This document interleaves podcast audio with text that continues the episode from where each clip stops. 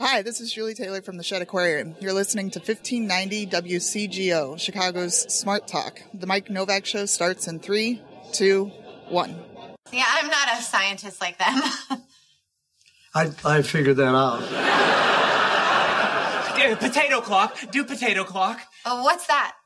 I, I power a clock with, uh, with a potato. Shut up! You can do that?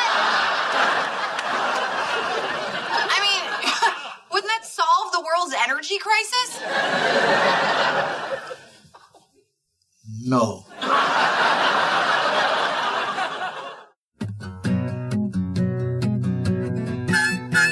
It's the Mike Novak Show with Peggy Malecki. Green, gardening, and environment radio. Flavored with a dash of humor. Welcome to intelligent, irreverent talk about plants and the planet they grow on. Your questions, comments, and participation are always welcome at 877 711 5611.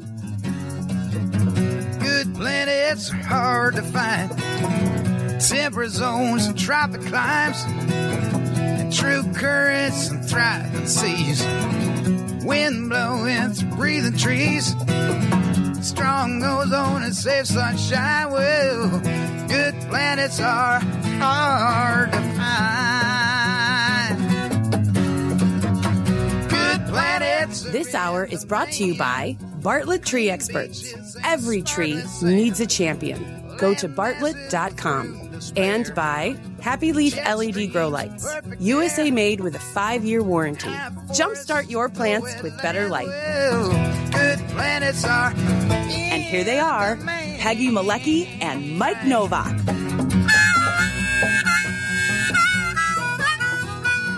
and bring up. I got hello, Hello. Good morning. and bring up the other, the production thing. The no, the board, the product prodcom. It's it is. All right, I'm not getting that either. Okay, we're off to another flying start here. Okay, technology. technology wins again. Whoa. Where's Wh- that buzzing coming from? Okay. okay. There we Lurching It's into just, uh, March. I'll tell you what. We'll come back in an hour. You set it up, and and we'll. I cannot hear myself at all Okay, either. not not at all. Okay, I can hear myself. I can't. Happy March, everybody. Yeah, really. Okay, I'm trying to play this Well, you sound great. Oh, there's Tony. Hey, Tony. Good morning. Good morning. That's, I think I'm the buzzing. uh, uh, you no, you're you're the buzz, baby. Okay.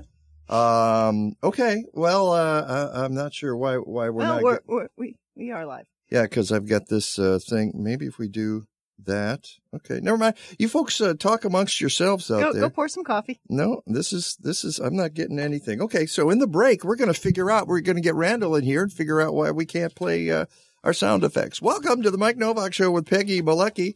My uh, my little jumpstart uh, intro Just uh, wanted to see if has people were just paying gone down the there we go. gone down the tubes, and uh, so uh, we'll go to Plan B, which is like let's do some radio. We'll just talk some uh, some garden stuff today on the radio because not only do we have Tony there in the corner from uh, Chicago Flower and Garden Show, we have Mister Moss, the garden boss.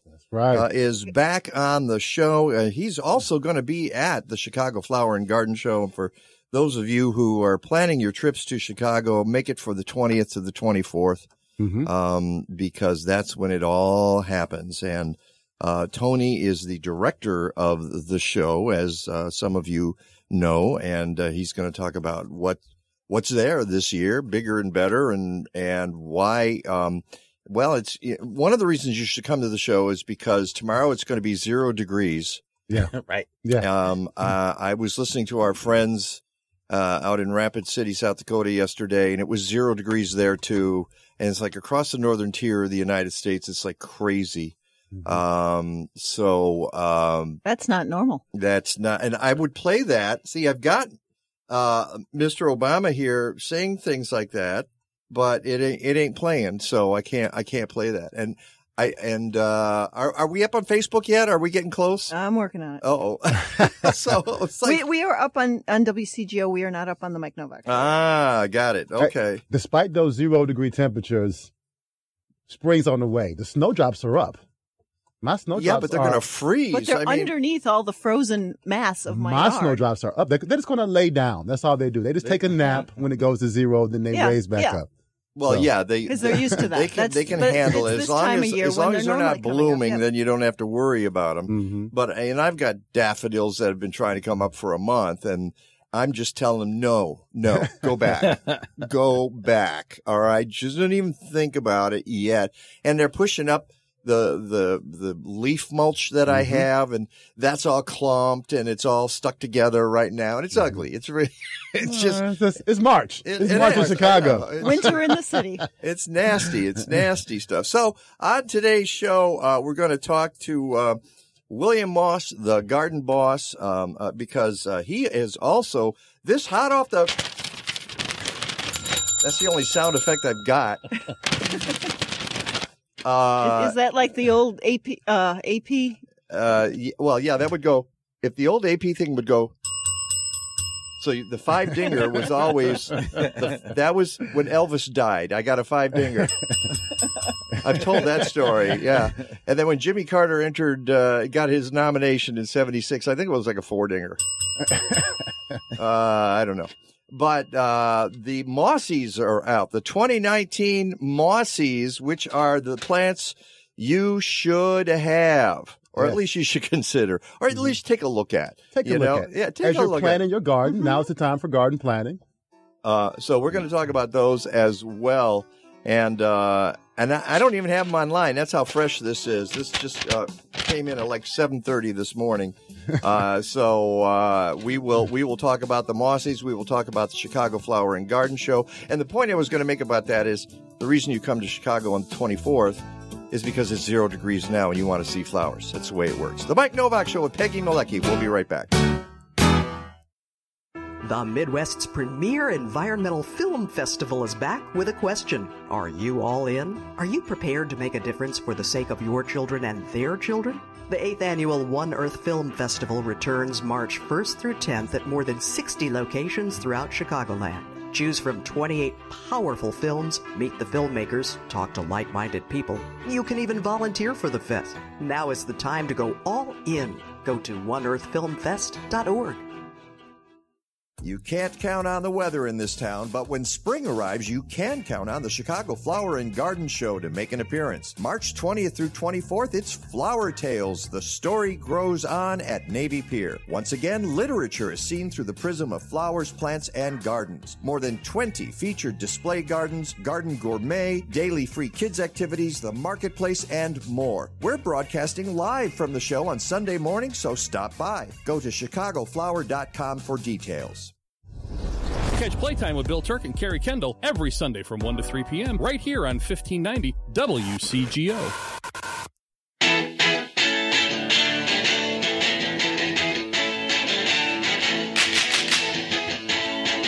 Everybody clap. Hey! Oh, I forgot that part. Yeah, everybody has to go, hey! Hey! Welcome back to the Mike Novak Show with Peggy Malecki. And yes, William Moss, uh, during the break, called attention for those of you watching live on Facebook. And we're, now we're finally up on Facebook as well. All right, let's move that mic Actually, no. If you if you move it, it looks like the marmot's sitting on your shoulder. It does? There's a marmot sitting on my shoulder. Yeah. Oh, okay. Uh, wait. Maybe I can get him to sit on my head. All right. All right. Excuse me, sir. There's a marmot Yeah. on your shoulder. Or are you just happy to see me? All right. Right. Uh, Ba-dum-bum. uh, you can't see. Yeah, when you move the mic, there we go. You got to keep the microphone out of the way. Mar- the marmot is very important. It's on the banner behind me. And normally we have our veggie banner Yeah. out, and uh, I left that home. Don't ask me why. It was a long week, but the marmot banner is here, and I just took kinda that. hanging I took that photo, by the way. I'll have you know. Oh, did you? Yeah, Is that in the Black Hills? uh, I believe so. I believe that Okay. in that area, uh, and I think it was the Black Hills that I took. They, they were the they're lousy with marmots out there. So, uh, and uh, w- welcome back to the show. And and like I said, despite the cold, despite the s- we're supposed to have snow next week. Yeah. This is March coming in like a lion. Uh, it's time for flower shows. It's time for, Yes. there's all kinds of festivals coming up the Iditarod started. I was here. Wait, that's cold weather and winter stuff. Again. That's right. right, Uh, Spring, yeah, spring, I would have entered the Iditarod, except I don't have a sled or dogs. But other than that, I'd, I'd have been there. Right there. But we have a marmot. Uh, But we have a. mar- I'm not hooking the marmot up to anything.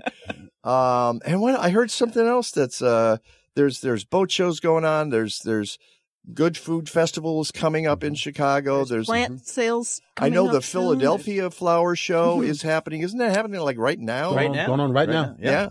Uh, and uh, I'm surprised you're not there, Tony. Here you are. Oh my Yeah. gosh! Well, you know, when you've got the best, I see the rest? Ah. Boom.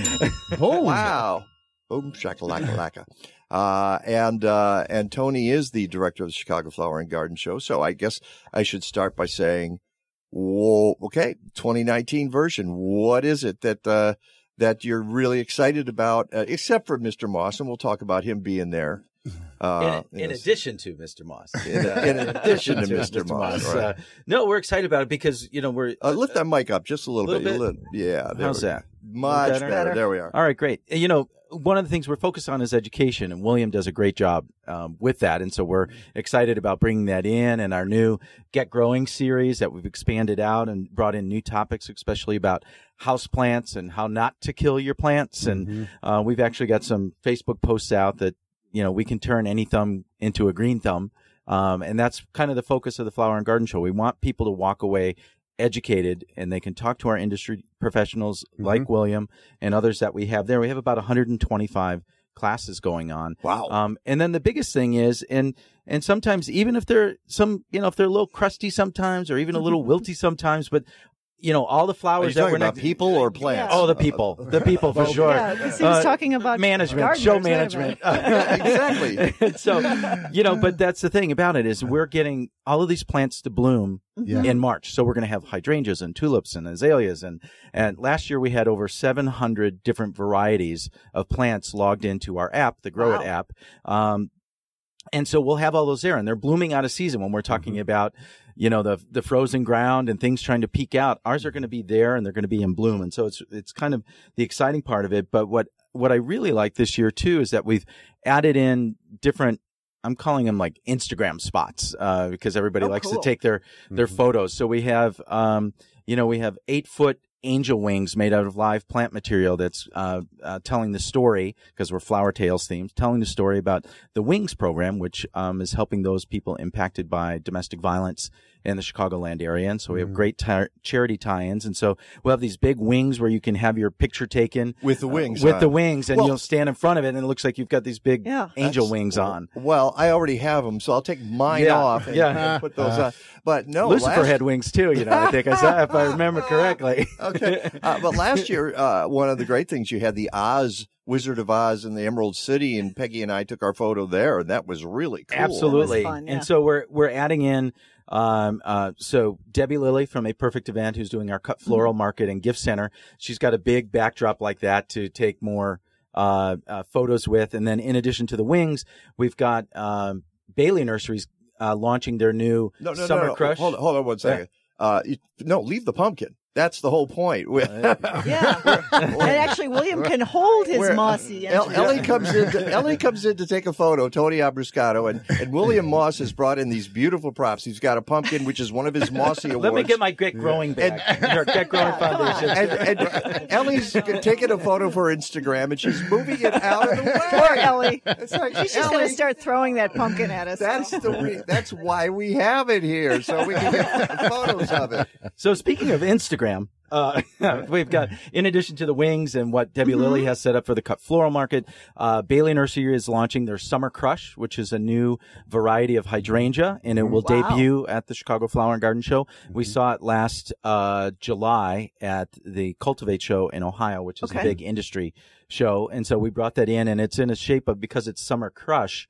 Um, it's 30 feet long of XOXO, all made out of the orange hydrangea that Yeah. makes up the summer crush. So we're we're excited about that and more hydrangeas. And then uh, one of my favorite See, see, that kind of tells you that kind of tells your age for for, for us people because Crush makes us think of orange. Right. That- my first car was named Orange Crush. Crush, 'cause it was orange. These kids today they don't know that, but yes, Crush is uh, is a wonderful orange. Yeah, but you say uh, Crush, they think Candy Crush, right? Candy Crush, right? But it was the drink Orange Crush. That's Well, what I I'm talking Yeah. about. I and, got and, my and lo- and then the love. So the XOXO is you have a crush on your XO, hydrangea. XO, but that's still used, Hudson. isn't Yeah, it? yeah. XOXO is Hugs still and used. kisses. Yeah. Yeah, you know why? Because you because it's just a bunch of jumbled letters together. To say Mhm. that's a th- these kids today they don't even know how to Kids speak today. the speak the, they just put letters down there and you're supposed to understand what it means. Yeah. Yeah. So, and that's a compact hydrangea. I'm looking on the It is. endless It is. summer And it's, it's going to be really beautiful. And by the way, which tells us, uh, reminds us that we're going to have uh, Lorraine Ballato on the show. She's got a new book about her hydrangeas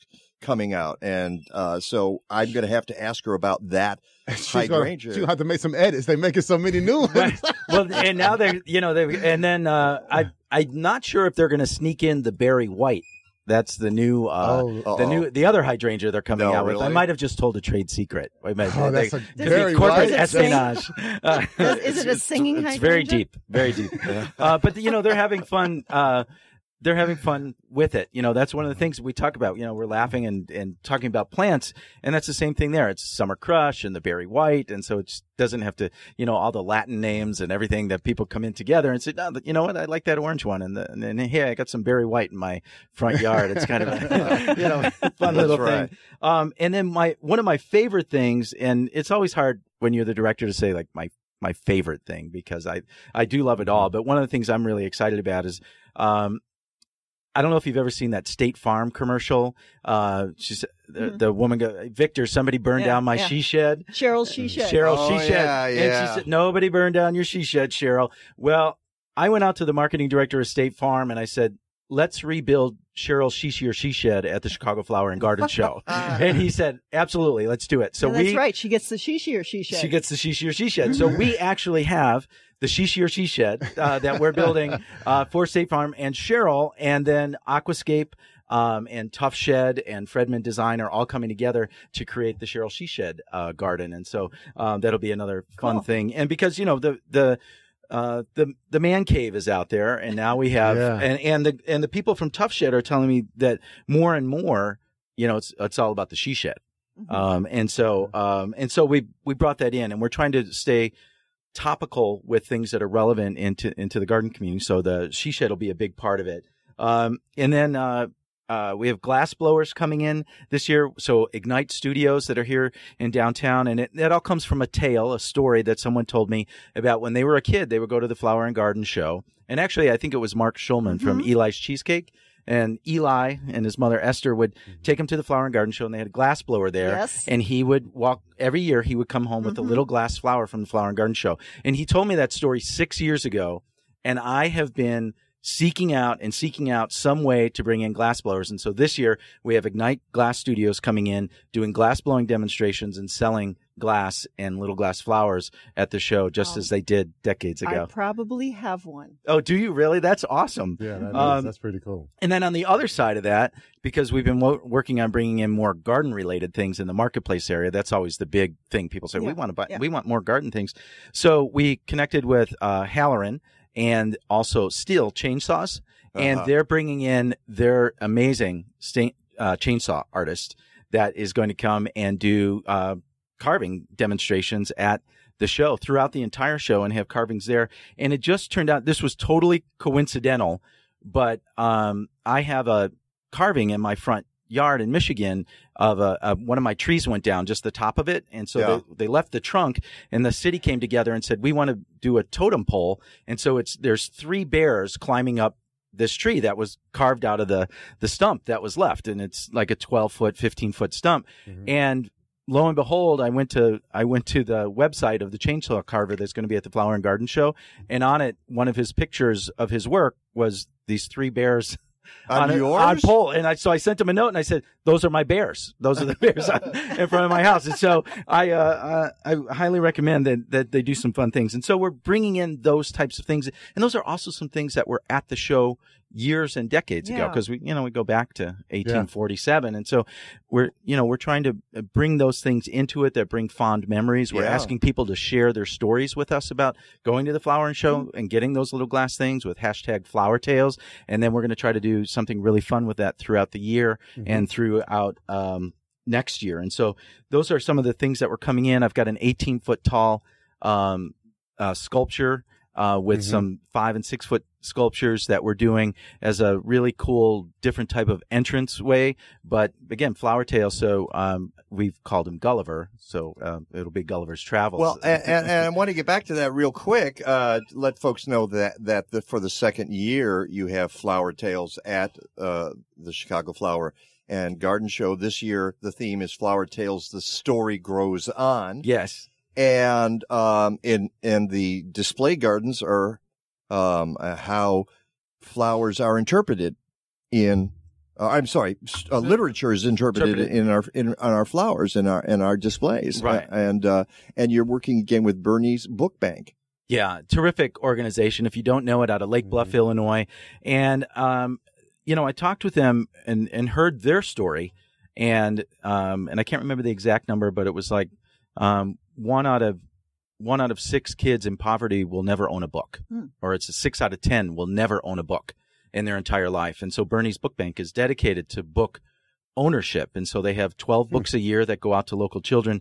And then you say that and it says, Oh, it sounds great. And then they tell you, Oh, this year we're on target to donate 4 million books out into the Chicagoland area. And so Wow. they, Nice. it's not something where they, Oh, here's 100 books or 12, you know, 120 books and we've got 10 kids. They've got 4 million books that they're donating at, donating out. And so we're really proud to, to partner with them and our, our charity event, Evening in Bloom. Our- they're one of the gotta- I- beneficiaries for that. Uh, yeah, and Evening in Bloom, of course, Yeah. is, is the big gala at, at the start of it. But you ra- you raised a question in my head about books. Are books, and I don't know the answer to this, and I don't know if you guys know the answer to this. Are books still cool? I mean, we're we're in the age of these little devices here that everybody carries around, and it makes Yes. me wonder. Yes. and, and I'm just uh, they are. I'm gonna say yes. I got I got five year old twins and they have all the gadgets everywhere. But a new book to them is just as exciting as getting like a new program on like the the iPod or the Nabi or whatever they're working with. So yes, Yeah. books are still like because you can hold them in your hand. They're portable. You can take them with you. You can do things with them you can't do. You don't uh, need you don't need a a battery to turn them on. You don't need a device. You don't They're need in- electricity. They're in Yeah. 3D. Th- th- Yeah, yeah, there you can hold them and do things with them. So yes, they and they also give you a lot of credibility as an author. So Mm-hmm. I would say books are still very much uh, important. and and I see too is that in and especially in these underserved communities is that those kids they don't own an iPad and an iPod No. and an MBO and all those different things and oftentimes they they don't even own their own clothes they're a hand me down or a hand me up from Mhm. someone and so now they have these 10 books these 12 books that they own and it gives them a sense of ownership. And then they're also teaching them how that they might be interested in something else and so they're trading books hmm. off with the the different Wow, students. And cool. so and so that's you know part of what our story is in doing the the different charities. I think we have seven different charities involved with the show this year. Yeah. and my ultimate goal within the next three years is to have every garden in the flower show associated with a different charity. So we we brought in this year canine companions for independence and they're working with um, special needs adults and getting them a, a dog. And um, I happened to go to an event. Actually, my dog Emma and I were in a fashion show at the Peninsula for canine companions, and and somebody asked me to do it, and I didn't know much about him, but I said, sure, you know, I'll, I'll get out there, and we did the fashion show, and one of their clients, one of their recipients of the dogs, came out, and she was in a wheelchair, and and it, you know, she really had trouble getting around. She couldn't bend mm-hmm. down or she could not get out of the chair. And so she came out and she talked about how, you know, what happens when you drop your cell phone? And I, she's like, I can't pick up my own cell phone. And if I'm in distress and I fumble my phone, I can't do it. And so she dropped it and the dog came over and picked up her cell phone and put it in her lap. And then there's a pack on the back of the wheelchair that if she falls out of the chair, the dog knows to get the pack and it has a warming blanket in it and a bottle of water uh, to help her and all of these things. And then one of the things that she said, which has really stuck with me, is she said, and then when I have the dog, she said, people come up to me and they pet the dog and they look at the dog and they don't look at me like I'm a freak anymore. And it touched me so much. I was like, we have to do something with you. So JB Brickworks has come together to put up this big, they're brand new builder with us and they're putting this big new garden in and part of it's going to be um, with having your pets in the yard and canine companions and things like that. So you'll see Catholic Charities and a bunch of others uh, this year as well. So check out the website for more. All right. Uh, we, uh, we've got just a, a few seconds left here and then we will break and, uh, come back. Uh, we need to talk to William Moss, the garden boss, because you're doing the potting parties and I want to know what you help to teach people. And I also want to talk about the 2019 Mossies, which have just come out, just came out in seventh. So we're, we're breaking that news here. Okay. Before we go, I'm going to try this. Let's see if You it- got a five, William. You All got a five dinger. All right. I'm on Elvis level. Wow. and uh, I'm five. I don't think this is going to work at all. So I'll, I'll try it during the break. Anyway, the Mike Novak Show with Peggy Malecki. We'll be right back. This is Mike Novak. Admit it, you're already jonesing for fresh tomatoes. You've even thought about growing them indoors, but you're not sure how. Happy Leaf LED to the rescue. Their website has how to videos about planting your indoor garden, including tomatoes. The secret is their fantastic grow lights. Five year warranty, USA made, available in three sizes. Go to happyleafled.com and do some video binging. Happy Leaf LED grow lights. Jumpstart your tomatoes with better light. You can enjoy fresh local food all winter long at indoor farmers markets, hosted by different Chicagoland houses of worship on select Saturdays and Sundays from now through April 6th. Your purchase of sustainably produced foods helps support regional farm families. The markets are organized by Faith in Place, a nonprofit which inspires people of all faiths to care for the earth through education, connection, and advocacy. For a market schedule and more info, go to faithinplace.org.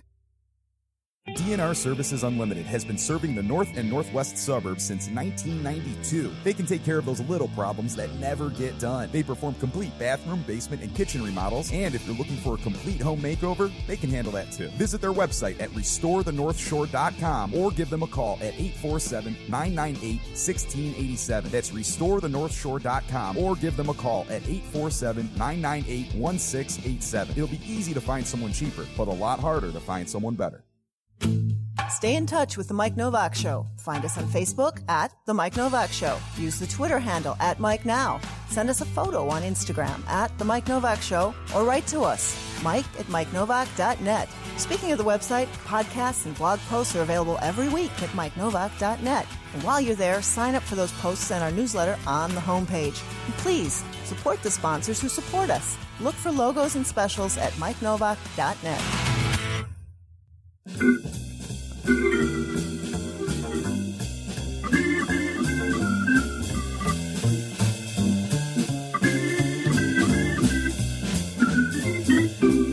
Ladies and gentlemen, all skate.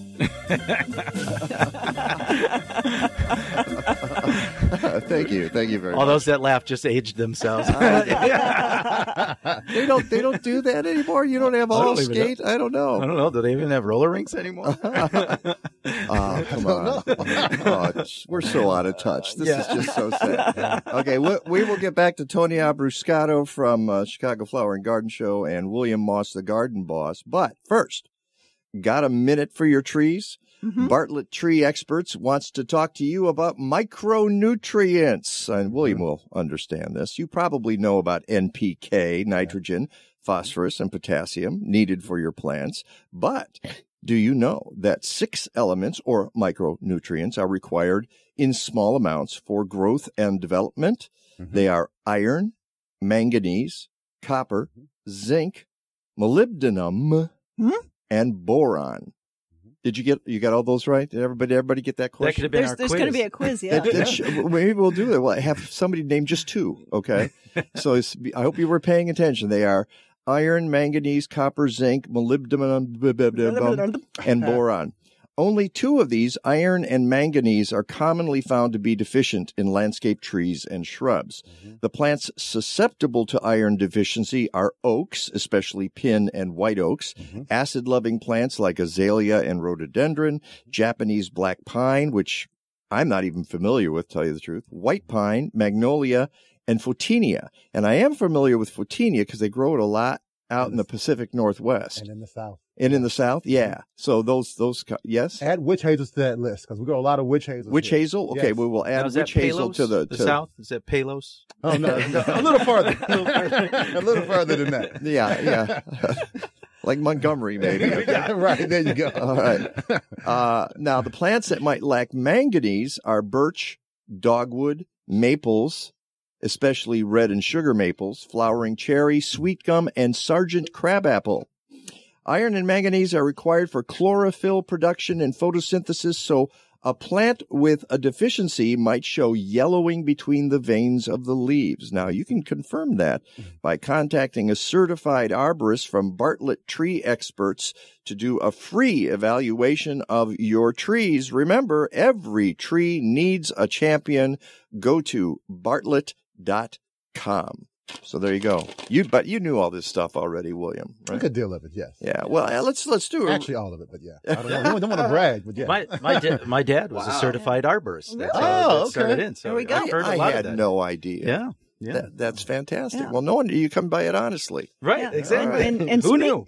Speaking of quizzes, Yes. we have some flower and garden show tickets to give away this morning. Okay. Well, we told people to be paying attention at 877-711-5611. Now, of course, you folks listening at uh, WRWO in Ottawa, Illinois, and at uh, KOTA in uh, Rapid City, South Dakota. Key this is shop in Las Vegas. and and uh, WRC in uh, State College, PA.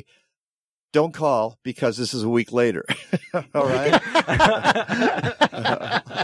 but but folks listening live right now can get tickets to the Chicago Flower and Garden Show 877-711-5611. I'm going to ask you all to name only one of the micronutrients that I just listed. Just one. All you need is one. And how and and we'll give out two tickets per call. How's that?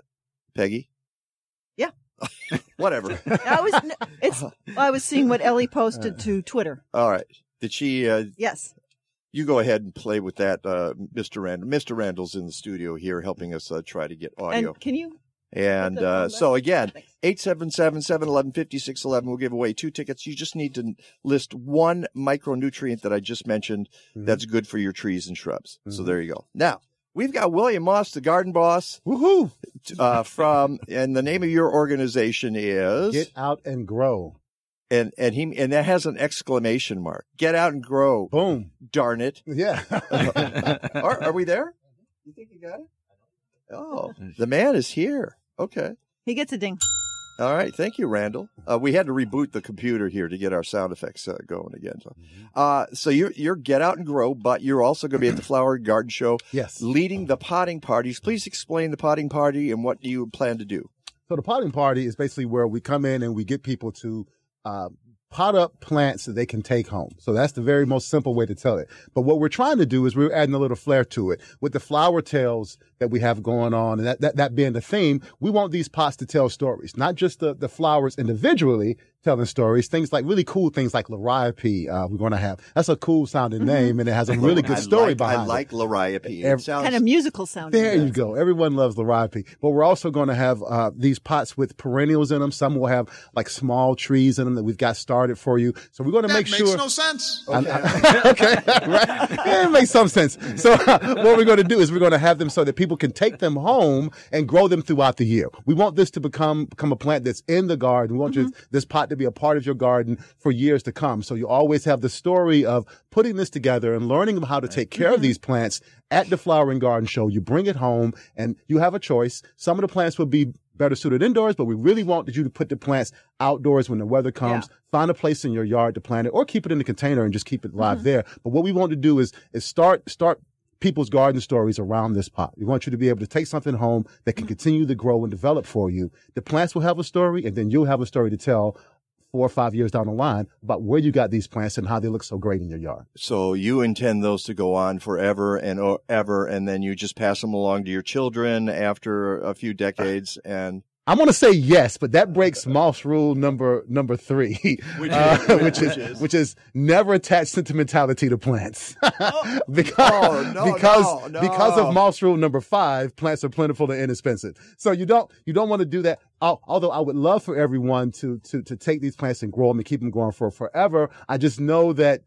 For, for some, is traumatic. I'll put it like that. I will. I, I'm gonna. I'm gonna take him on on that. I mean, I think plants. Oh, yeah. I'm Plants are very sentimental, and I I'm- know because I've killed plants that were really sentimental. Yes, yes, you have. And they've come back to haunt you. Yeah, they they do. I I dream about them all the time. and you've had angst and anxiety over The, it the as, ghost it, as of it's dying. Passed. And I, know, and I know what William's trying to do here. He's trying to get people to understand. Don't worry about it. You can get another plant. It will be really beautiful, and you will move on. And that's true. Yes. You can do that.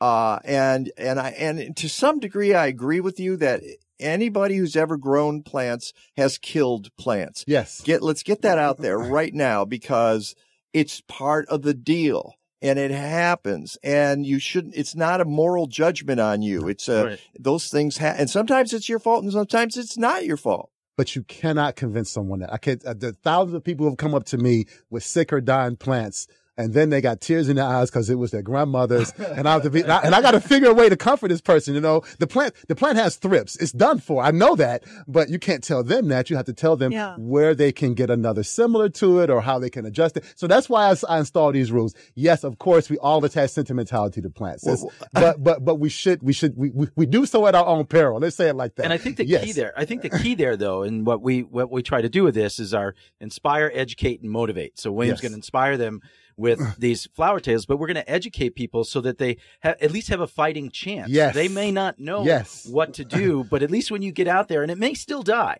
Yes. It mean, it's, you know, it, it you forgot to water it for a week and it was 100 degrees outside or whatever it may be, but we're going to give them, you're going to give them the tools to Mm-hmm. further along their ability to be successful. for the best opportunity, so it's not a sad a sad ending. we want the ending to continue to be happy.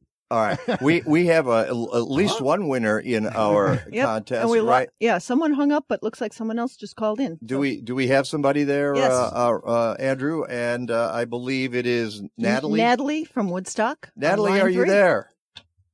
I am. How are you? Okay, that's okay. I didn't need those ears or the eardrums anyway. Uh, thank you so much. What was your answer to the question? I believe one of them identified with manganese. Wow, manganese a tough one too. Of course, we hammered that one in that in that little commercial. Woo. That's good. But good, good for you. So, uh, uh, you, I take it you're eager to come to the Chicago Flower and Garden Show.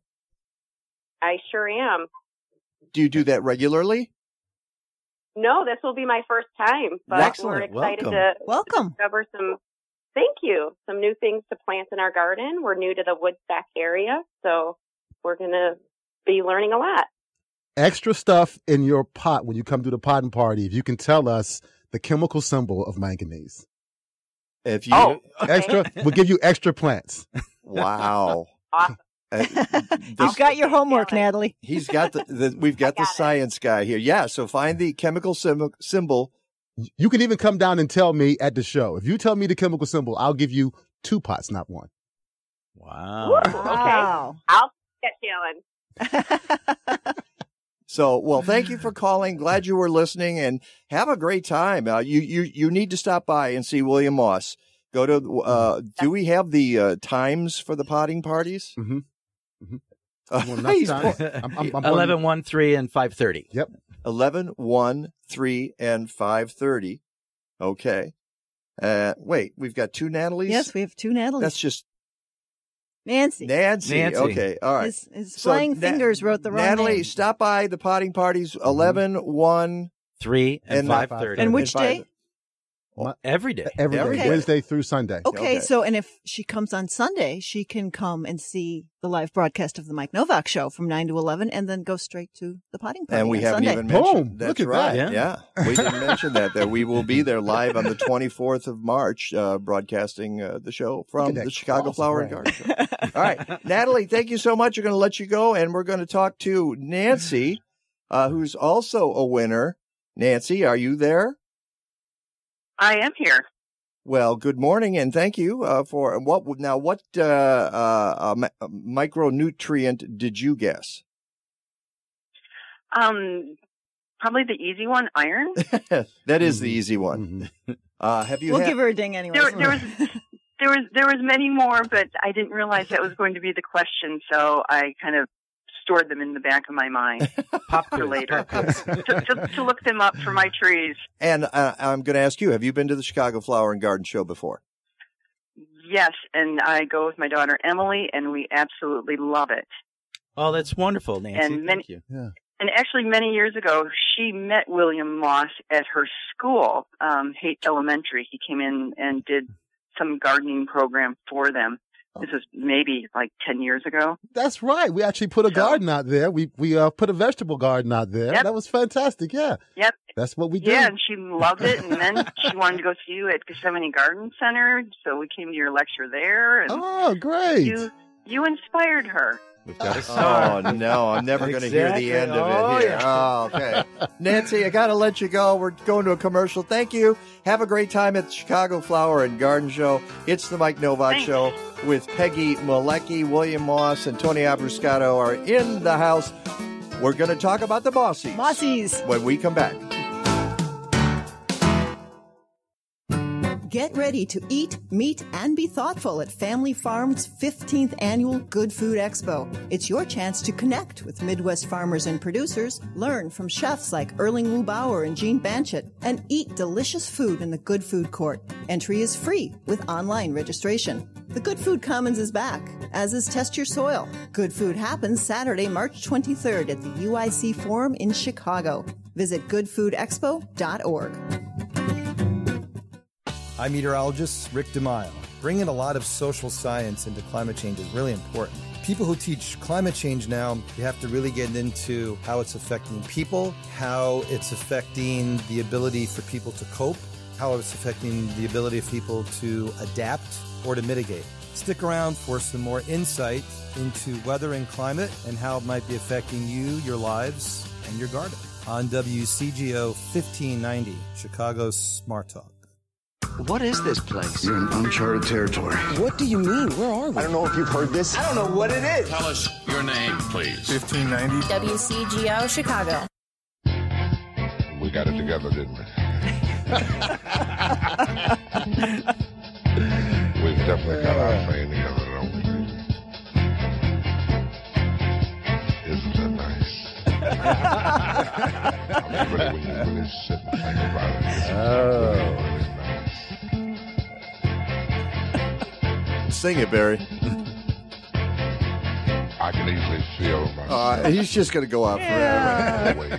You know, you're almost going to feel a little dirty when you're planting them. I think, both literally and figuratively. I think Because we were talking about the Barry White plant. Now, and what, what kind of plant was that? it's a hydrangea. It's uh, also- from, from Bailey. So they're doing the Oh, summer crush and the and the berry white.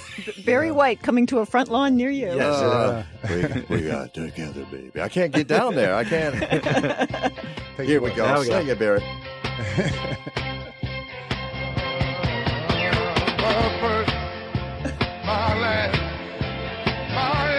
All right, that's all we got time for. Welcome back to the Mike no, Novak what I'm going to listen to in the car the way. It'll be stuck in your head all day. yeah. Uh, and we've got William Moss here in the studio. We got Barry White in the studio, and uh, right. and now he's gone. Show you right. And Tony Abruscato. and we need to talk about the 2019 Mossies, which just came out today. Uh, explain what the Mossies are, Mr. William Moss. So the mossies are plants. I grow plants all over the nation. I got gardens everywhere, and, uh, and I, have, I have very different habitats that I grow them in. So you know, I grow these plants, Uh-huh. Who and I try care to of them when you're not around? nature. So, so, so sometimes, sometimes it doesn't always work out. But anyway, we, we have these plants all over the place and we want to test them to see which ones grow best. I, this started years ago when I was working with like people like Bailey's and others who would just send me plants and I would, I would test them out on like my rooftop and community garden and, you know, gardens on the South side, gardens in Mhm. South Carolina, California, you know, all over the place, New York. And then I figured out that, you know, I, there was a lot of information from this, from doing this every year. So I wanted to put together the best list, mostly for me. I mean, the start is just for me, so I would know what what worked for me. Tough, beautiful, dependable, uh, reliable in their climates, and also tasty was the last category that I would throw on there, you know, for That vegetables. that and does not apply to daffodils, folks. no, no, no, it does not. But I would go through all of this to see how productive, how you know how, how much they bloom, how much they survive with with less care if they, if they could do it. So that's that's how it started years ago, and I've just been doing it ever since. And these lists uh, come out. I try to pick different plants every year. There Mhm. are some multiple winners because it depends on like we had a particularly bad year like a couple of years ago where there was a hailstorm, and you know so. One plant survived and did great, so so I had to keep adding that Yeah. to the list. But this is a list from last year, and last year was a was a weird year. Remember, it was cold in the spring. It was still in the in the it was still Mm-hmm. Cold a freezing very wet spring. at the end of April, it was still below freezing, uh, you know, and then, and then it got started and then we had that period of no, of no rain in like late spring and then Mm-hmm. a ton of rain. And so it just, it really bounced around. It was a kind of weird year, but it was not a big year for diseases, I found. So I didn't have to deal with that as much. And, uh, some of the pests were not that much. Yeah, I think it's because it was so cold in the spring. So anyway, that's what the list is about, trying to figure out how these plants fit into the So year. basically, it's really personal. It's like what survived in William Moss's backyard. It's what survived in these really tough conditions. okay. What, what, what can survive in a In various parts of the country as in well. various parts of the country. So this is the overall performance winner. By far, by far. This year, I planted Wow. this in like three or four different places. And what is year. this? That is a cheese pumpkin, Cucurbita moschata. Uh, but it, but it, but it's the it's it's the the cheese pumpkin variety. It actually is the same as the butternut squash. The only difference is in how they present. But this particular variety makes incredibly big vines with Mm-hmm. leaves that are bigger than two or three of my hands put together. They're mottled. The flowers come out six inches across. They attract all these great pollinators. The vines form, form a screen up trellises, or they can like mat the ground and be a good ground cover. And then they produce hundreds of pounds of pumpkin. You get three vines, you're going to get two, three hundred pounds of pumpkins. And can you use that like a butternut squash? You use it like a butternut squash, but it keeps better than a butternut Okay. squash. It will keep for over a year in dry, This is not cool, normal. dark conditions.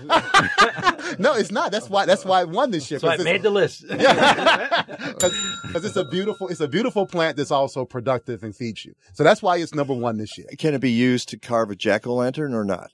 Uh, you would not do that because it is really thick flesh. So Okay. unlike a pumpkin that you carve for jack o' lanterns, this has two, three inches of flesh inside. Yeah, Uh, so more like the so it's- squash, So it's much more for eating. As a matter of fact, every canned pumpkin you've ever seen on the store isn't a pumpkin. It's this. Really? Really? Okay. And now, how long does it take to reach maturity? It will take about a hundred days to reach maturity. So you got to start it. If you start in June, you'll get a crop. Okay. So folks have plenty of time to think about getting their cheese pumpkin. And you don't even have to grow it for the crop. You can just grow it as a beautiful screen and flowers because the flowers it puts out six inches across and, and it will bloom. Are those those big yellow ones you had on your? Big, Yeah, huge yeah. That's yellow that's ones. the flower that's missing in, from the front of what Yes. I printed out. I'm going to use that for a screen at my. I when Yeah. I saw that, I'm going to Yes. use that as a screen uh, up my up the trellis to block off part of the yard with those Cool. big leaves and the flowers. It's the perfect screen. It really right. is. It And really all is. my squirrels will eat all the. You plant this, you won't see the neighbors f- until November. perfect, perfect. You know, and that's what people want. They wa- that they always ask me that. The question I get in every garden club is, "How come I can still see my neighbors?" All right? Uh-huh. And so that's now- getting a bunch of hearts on Facebook. This is this is something that we do to conceal the neighbor. You don't need you don't need an arborvitae hedge anymore. That's just going to No. die on you. Okay, so Thank you. all right, all right. Number two is uh, in container performance is Ruella or Mexican petunia. Uh, so this particular one is Rurella or sometimes. Ruellia. Uh, yeah, I've seen I've seen it uh, spelled various ways actually. it's spelled it's spelled different way. Well, it's uh, you know, we don't Latin is Latin is a dead language. So so so this Mexican petunia. well, it's true. I had somebody say to me, I say, "How do you pronounce that in Latin?" They said, "How do I know? It's a dead language. No, no, nobody knows how it's pronounced. Nobody knows. Get yourself a get a priest, okay, and they'll tell, they'll tell you." right. That's the, that's the best way to go. So this particular plant is a tropical, but it survived. It blooms the entire season. You can buy them in springtime. Hmm. You can buy them as early as May. Like, and then if you put it out in the yard in May in a container, it will bloom for you the entire season. And then you can bring it inside and keep it, or you can choose to let it go the way of its ancestors and leave it out for the frost. But if you bring it inside, you just keep it dry and bright, and then you put it out again next May and all over again. Put it under your Happy Leaf This LED. is this is the what they call a uh, native petunia, right? Is this the Uh, same one or is this a different one? It's related to our native petunia, but this one is from further south. Oh, okay. So it's a much taller plant. It's about it's about the, there'll be pictures on the website. And right now you can go to Get Out and Grow my Facebook page, which will hopefully we'll link up with you guys, and you can click on the list and get Let's get there. this up there, Ellie. Get out and grow. And and are are the uh, the Mossies listed for 2019 up there now? It's, it says coming soon. And you can see the sheet that you guys have. and then once I get a chance, I'll post up all better- the We got the individual sneak ones. preview. You guys got the preview. You better- Somewhere around March 25th or 26th. you better do it today. You're going to lose them because folks are going to go right there. So when I say when when you get out of here, you go you go uh, attach I'll go that. start. You I'll go link start this. posting. You guys can, can can get the can get the overall list, and I'll have the individual ones with a write up of And all, all of the them stories. this week, and all the stories. And I want to hear about the worst problem when I read it in the story. Oh Lord, yes. the fox. That's the fox squirrel because we got a minute and a half left. All right, fox squirrel. Let's real quick. Give me the top ten. Um, you've got the Madonna lily. You like Yes. number three. An amazing plant. February gold daffodil is They number ex- four. Excelled this year because it was a long, cool spring. Excelled. what did?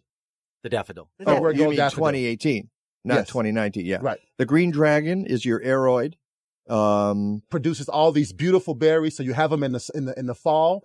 Like, So, so in the spring it blooms, but in the summer the berries are everywhere in the yard. It looks like it looks like you put little red ornaments all throughout. all right. Witch hazel is the winter flower, which is great because Bre- if you, you want something grown in the winter, there you go. The Which, uh, species Brevipetala has some of the biggest, brightest flowers you'll ever see. Uh, seven is Virginia bluebells. I don't know why anybody wouldn't plant Virginia bluebells. They're wonderful. Uh, Once again, cool spring, they lasted forever. right. Swamp milkweed is number eight. More pollinators than anything in the garden by far. More butterflies, monarchs, everything. Really? Okay. Sparkling rain lily is nine. Zephyranthes candidum. People need to get this flower. plant. They need to, this this this plant blooms throughout the year, but fall is when it explodes. And green twister coneflower is the new flower. Thanks so much, North Creek Nurseries. They gave me this plant, and it was fantastic.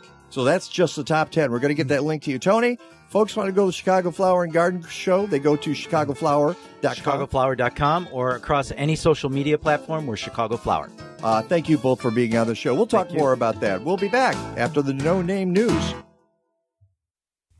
Hey, this is Peggy, and I'm here to tell you about Natural Awakenings Chicago Magazine, your independent go to resource for everyday wellness. Natural Awakenings is still the greenest, healthiest magazine in the Chicago area. For more than eight years, we've been helping you find ideas and resources to lead a healthier, more fulfilling, and sustainable lifestyle. Each month, we take a fresh look at nutrition, wellness, fitness, complementary medicine, personal growth, and green living. Natural Awakenings includes great articles about raising healthy kids, too.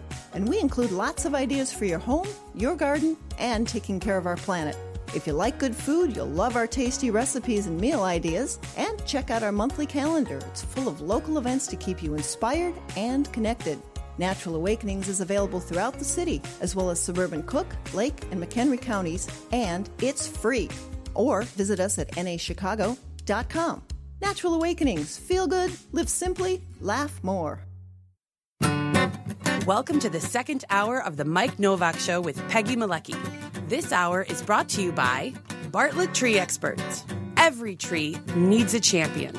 Go to bartlett.com. Here they are again Peggy Malecki and Mike Novak. All I need is good food to eat and make me healthy, wealthy, wide awake. Lettuce, tomatoes, root and bacon. What about those sweet potatoes? All I need is good food to eat.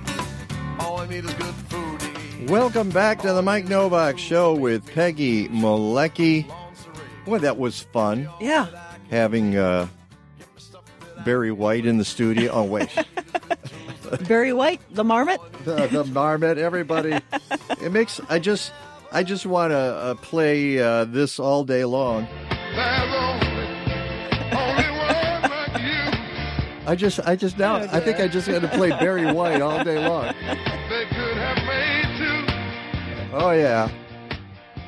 everything.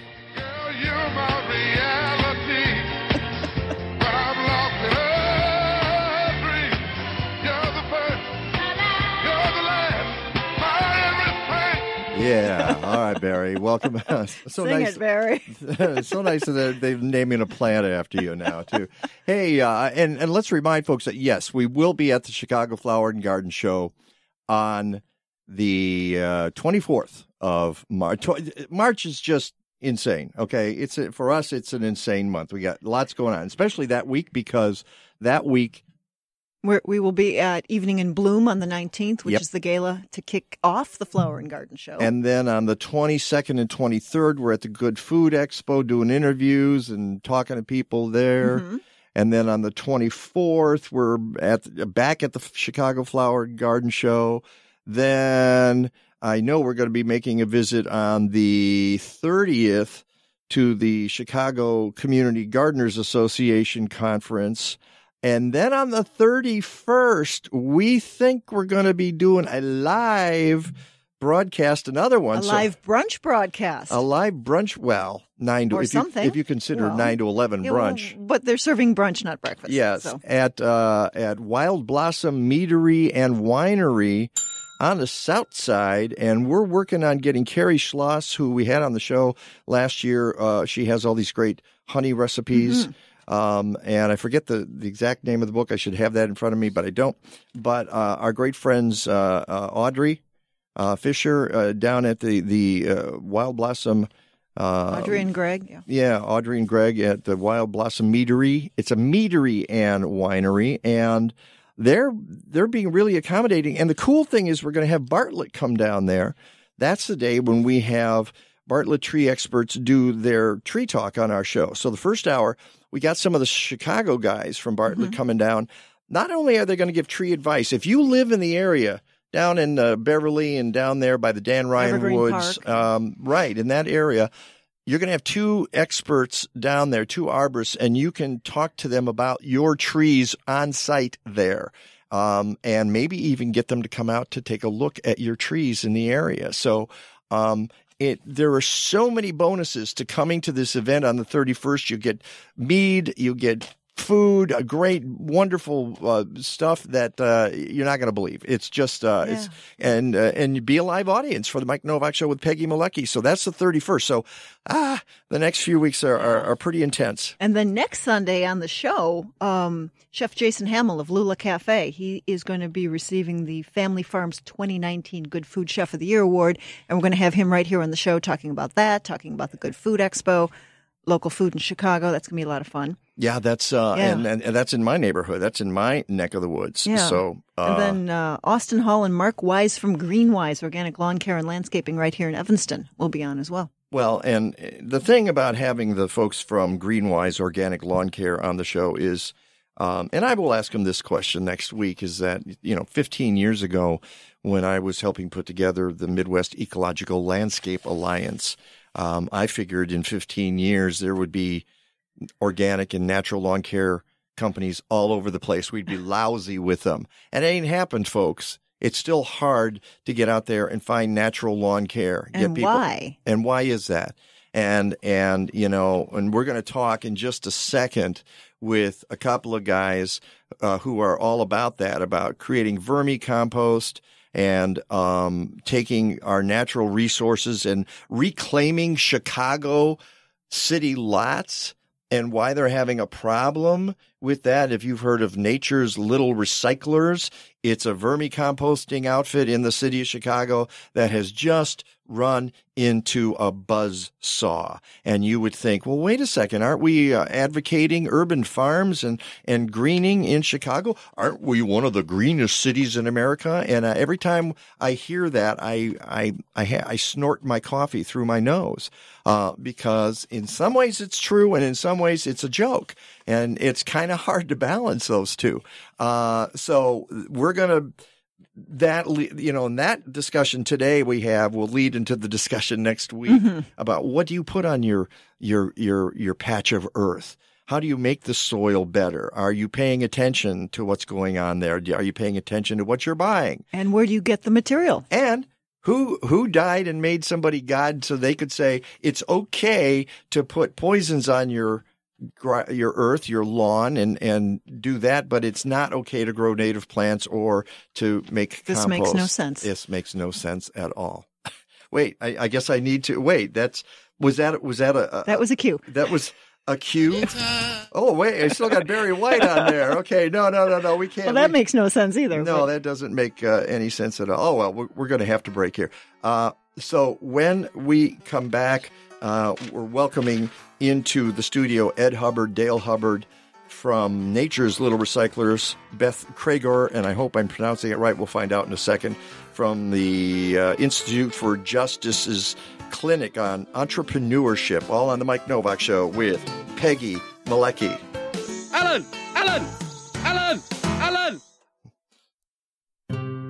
When it comes to caring for your trees, you want the best science and the best arborists. You get exactly that with Bartlett Tree Experts. For three generations, training and education have been central to the work of this family owned company. And Bartlett is the leader in safety. Whether it's your home or your business, Bartlett Tree Experts uses the most effective and environmentally sensitive methods. Call for a free estimate. Every tree needs a champion. Go to bartlett.com. Are you ready to go all in for our planet? All In is the theme for the annual One Earth Film Festival, March 1st through 10th at more than 60 locations throughout Chicagoland. 28 powerful solution oriented films cover climate change, conservation, food waste, energy, and more. They will move you and inspire you to get involved for the sake of our collective future. Don't miss the Midwest's premier environmental film festival. Go to oneearthfilmfest.org. You can enjoy fresh local food all winter long at indoor farmers markets hosted by different Chicagoland houses of worship on select Saturdays and Sundays from now through April 6th. Your purchase of sustainably produced food helps support regional farm families. The markets are organized by Faith in Place, a nonprofit which inspires people of all faiths to care for the earth through education, connection, and advocacy. For a market schedule, go to faithinplace.org.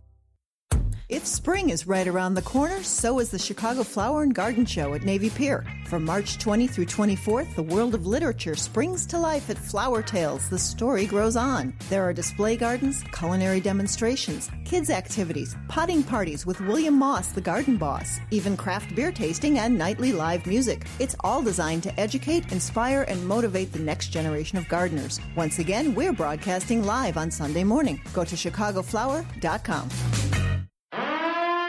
That sound you hear is my time machine letting me know it's time to return to our own world. This is Your Talk, WCGO. Hang on.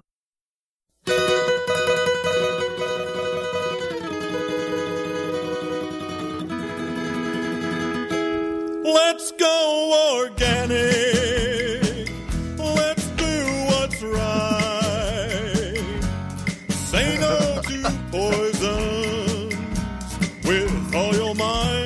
Mind. And course, that's Eco Elvis.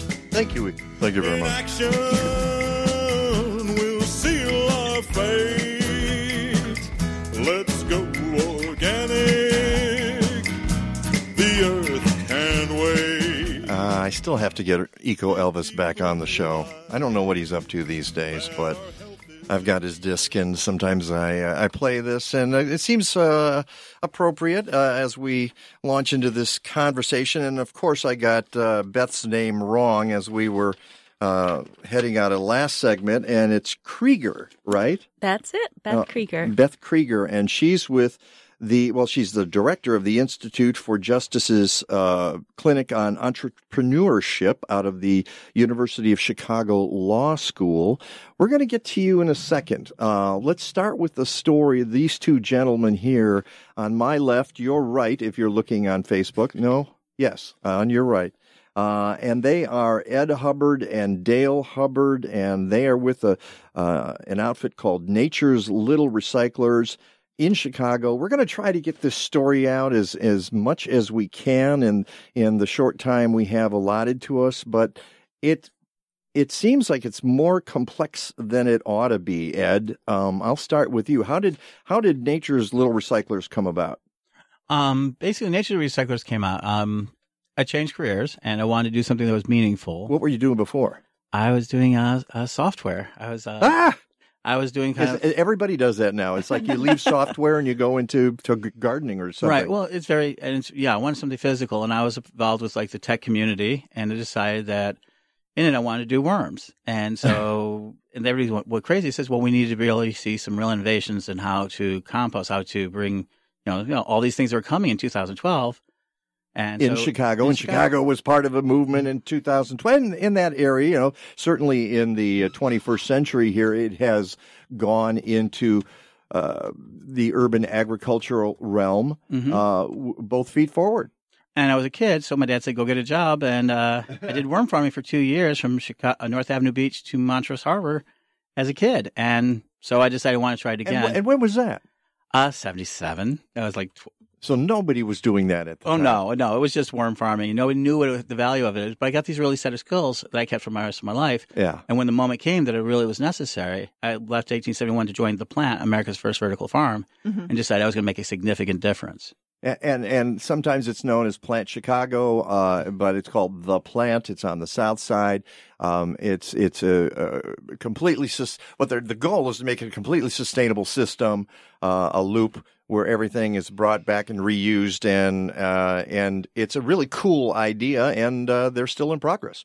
Absolutely, and we were one of the earliest uh, members to it. Uh, I was doing a lot of the worms, and then one day, uh, my uh, Dale joined me, and he saw what I was doing. Your and- son. my son. All right, all right, Dale. Why? Okay, w- w- I got to ask. What were you thinking about what your dad was doing before you joined him? I think it was crazy.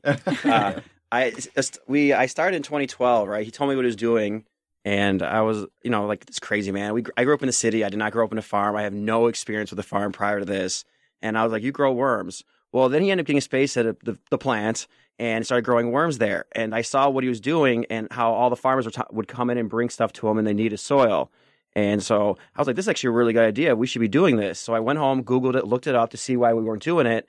And I discovered we were doing this uh, throughout the world. And America was actually really far behind on this. And there was a need for it. Surprise! And surprise. Yeah. And at the same time, Chicago had just passed the urban farm uh, zone in the area that's supposed to allow for urban farming in the area. And they said that they want to promote more green activity. And I, we realized that we were going to need all this soil uh, for the urban farm community. And so at that point, I said, if you can sell the worms, I will join because we need to be able to make money. Uh, we got on Amazon the next week and we sold our worms right away. And after that, we were uh, off to the races.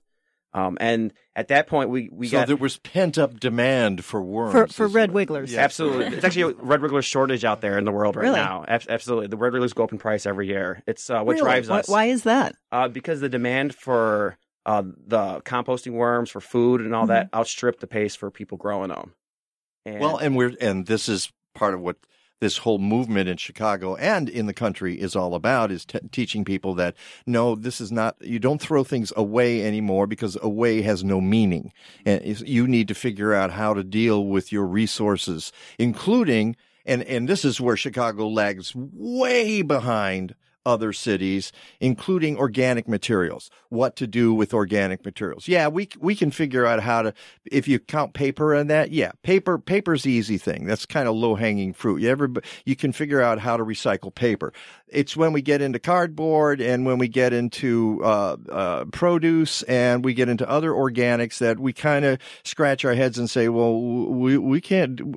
We're not San Francisco. We don't know how to do that, and we we really are bad about that because we don't have a green bin. We don't have a place where people can throw their uh, organic material out in the in the alley. We can't even figure out how to recycle the stuff in the blue cart, let alone start a green cart. Which is why I'm, you know, and I'm getting ahead of myself here, which is why I'm glad we're going to have a new administration because it's a chance to wipe the slate clean and say, okay, ladies, uh, or lady, whoever's going to, hey, lady, uh, who's going to be the mayor of Chicago, can you figure this out, please? Because the last two mayors didn't have a clue. Uh, how do we make that happen? So um, that's that's like I said, getting ahead of myself a little bit. So let's get back to your story. So your your dad Ed is is comp, is, is creating well, he's growing worms, he's raising worms, he's composting uh, uh, uh, uh, materials, which turns into something called vermicompost or vermicompost, depending on how you want to pronounce it. Um, and at that time, you started in the plant, but you had to move out because the operation got too big, right? That's correct. That's correct. Um, we moved into um, several hundred pounds at that point, and we're able to handle more material. And so at the time we had to move out of the plant. So we actually got help from the city of Chicago and ASEAN uh, fundraiser, and they actually ran a fundraising campaign for us to help us get enough cash to get out of the plant Chicago into our own space. In All right. 2012. When And you say the city of Chicago was helping you there, um, w- w- exactly who was who was behind that effort? it was the it would be the mayor's office. Okay, And- so they were they were on board and they At- were saying, yeah, let's at, yeah, let's at the do time, this. yes, they were, and they even, the plant Chicago was even composting at the time openly, and much of the area was openly, and they kept talking about this new urban farm zone that they were creating in the area, and how that they were this was going to be the future of the Yeah. area at the time.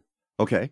And so you moved to a new operation, but then that got too small as well, from what I understand. Is that what happened? It got too small, and it was inefficient for what our goals were. So uh, our goals were to help the urban farm community produce soil, and in it, they had that we were uh, we were uh, indoors. Uh, we weren't able to take a lot of material at the time, and we just weren't able to produce enough material. And we had to truck it in, so we're moving everything in, and they were taking everything, and they were taking it all back out and putting it onto the field. It was unprofitable, it was expensive, and it just wasn't going to work for what people needed it for, and it took longer. And let's and let's stop there for a second and, and point out one important part of this, which is this is not a not for profit. This was for a for profit organization, correct? Correct. Okay. And that's and that's where the trouble begins, basically, from what I understand. Yes, Y- we understand too. Yeah. because, because okay, in 2015, the composting rules, and Beth, we will get you in here soon as, as soon as we can. You're talking to the real experts here. um, in 2015, the composting rules in Chicago were revised to make them uh, more realistic because a lot of people had community gardens. A lot of people were starting urban farms. You could not bring compostable materials from off site. The only thing you could compost was what was raised on site, and that was just silly. It was just ridiculous. So they they changed the rules a little bit in 2015 so that up to a certain uh, percentage and and uh, well actually 25 square feet I believe is uh, cubic yards. Cubic yards. I'm sorry, 25 cubic yards uh, of stuff you could compost on site. But that didn't help you guys because those things were community gardens, they were farms, but you were a composting operation. So yeah, so we actually pay our workers a living wage. So we actually charge for it and get paid off of it, and we use all the composting money to pay our workers. Um, but for those are all pretty much support of volunteer operations where everybody gets donated to them. They're not allowed to make any money. They're not. They have to give everything away. So th- and s- so they don't run as efficiently as us because of it. But because Mm-hmm. but that's what it uh, they want to force everybody into. And for the average community garden to try to build their farm, they have to just take all this waste from everybody for free and build a f- farm in hopes that one day in three or four years they're going to be able to turn it over and make some money. Yeah. All right. So you had this business and uh, you were operating, you had uh, the plant and then you moved the other space and then you realized that's too small. When did you go from an indoor business to an outdoor business? 2014. 2014. 2015. 2015. In 2015, we joined a, a pilot project on uh, CHA housing uh, with Otis Fresh Farms to start really building on, on a farm. And that was handed to us with the idea that it was going to be eventually developed, but during the time that we were allowed to use it until they were developing it. And mm-hmm. that project went through. I mean, until the point that they gave us our notice, and that all ended pretty, pretty much on on a schedule. So this was uh, on land that you did not own, that somebody else owned, right? Right. But but you were doing a vermicomposting operation. Yeah, we actually did several farms. We worked with like uh, God's Gang on 51st Street. We built a farm there as well. First, that was our first farm we built. And it's when not, you when you say you built a farm, what does that mean? that means we take our worms and we feed the worms uh, f- food waste and turn it into uh, organic, clean compost or ver- soil, and then we build So you're, br- of it. so you're bringing in organic matter and you're vermicomposting it, and you're leaving some of that organic matter on site so that it it, it remediates the uh, the soil. Yeah. there. And are there any buildings or is it bins or how is this? So we build it. So we actually put it on a plastic tarp, right? We put it on a tarp and then we cover it all. You Now, have we sort of proprietary uh, tarps. There is, yes. We it's a custom made tarp that we built for us to control smell, humidity. It keeps it at optimal humidity and all that. Um, so so we contain everything 100 percent uh, in that sense. So you're not a nuisance. You're not uh, a bad neighbor. Uh, you're just doing your vermicompost. And and anybody who who's done this before knows that if you do it right, the only smell is a good one. I mean, it's that that smell where you grab a handful Yeah, of earthy. of compost and you go, "Wow, that's great. I want that on my soil." So so you did these projects and then you got really ambitious and you said, well, maybe we should buy our own land and do this professional, well, do this, uh, not professional. bigger scale. On a bigger scale. Uh, we'll buy the land and we'll do it. We'll t- we'll remediate it and we'll turn it over to a farm. What could possibly go wrong? Uh, what went ro- what went wrong, Ed? Um, I guess a long, large under- misunderstanding of how you know aldermanic and trying to reach aldermen. So we try to reach out to aldermen and everything else. And, you were in three different wards We're three it. different wards. We reached out to all the aldermen, and we kind of just under the farm rules.